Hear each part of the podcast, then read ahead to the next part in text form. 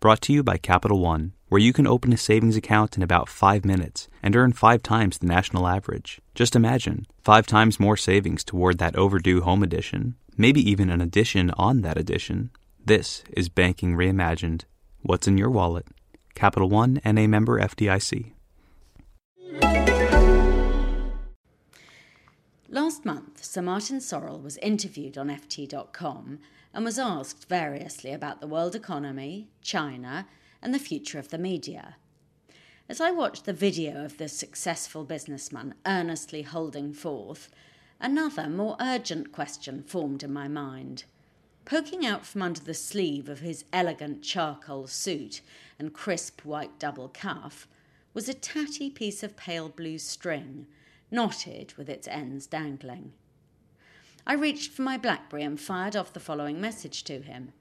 Much enjoyed your interview. Just wondered, what was that blue thing on your wrist?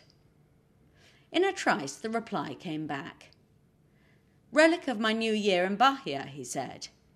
He explained that he had made three wishes for each of the three knots, and that only when the string dropped off would they come true. What were your wishes? I emailed back. If I tell you, they won't happen, he replied. It was almost perplexing. Does this arch rationalist genuinely believe in superstitious claptrap from Salvador about three wishes?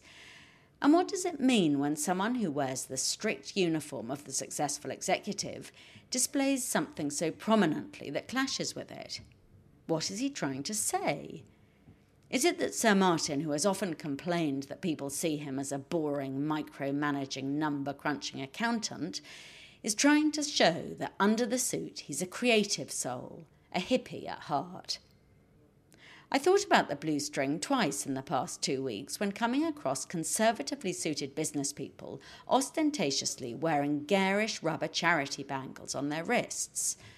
The message that they were trying to convey was less subtle we aren't horrid capitalists, we care. These bracelets are all a version of the midlife crisis. I know this as I'm a sufferer myself.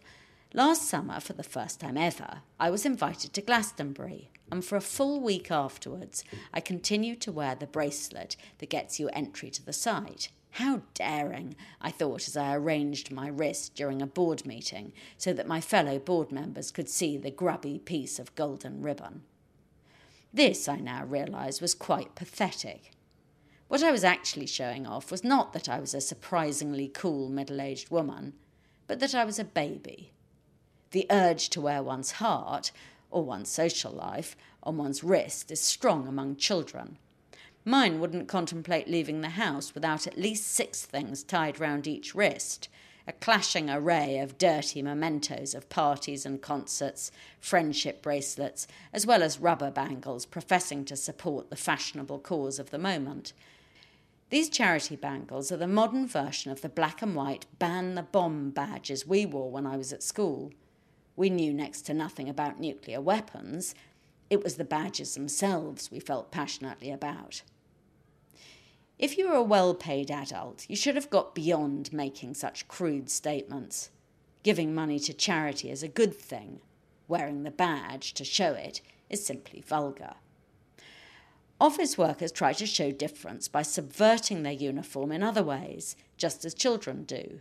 A bright tie, red socks, a flash of crimson in the lining of a suit, all are the equivalent of the schoolgirl who hitches up her skirt or the schoolboy who ties his tie so short that it only descends about four inches down his shirt.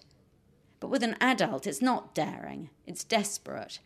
A man in a loud tie doesn't say that he's creative and interesting, but that he's tiresome. At school, we pushed uniform rebellion to the limit. There was one girl in my class who dyed her hair royal blue. Most business people stop before they get to this stage. Visible tattoos, piercings, peculiar facial hair, or non standard hairdos are all rightly considered a breach too far. They suggest that you don't know what the rules are, and in business, one needs to prove that one respects the rules before one can be allowed to flout them. Lachlan Murdoch has a tattooed bracelet on his arm, but that's because if your dad is Rupert Murdoch, a different set of rules apply. If one really wants to prove that one isn't a boring, number crunching accountant, though I can see nothing wrong with being such a thing if you're as good at it as Sir Martin, there's a better way than through bracelets, tattoos, and ties. It's to show one's difference through the words that come out of one's mouth.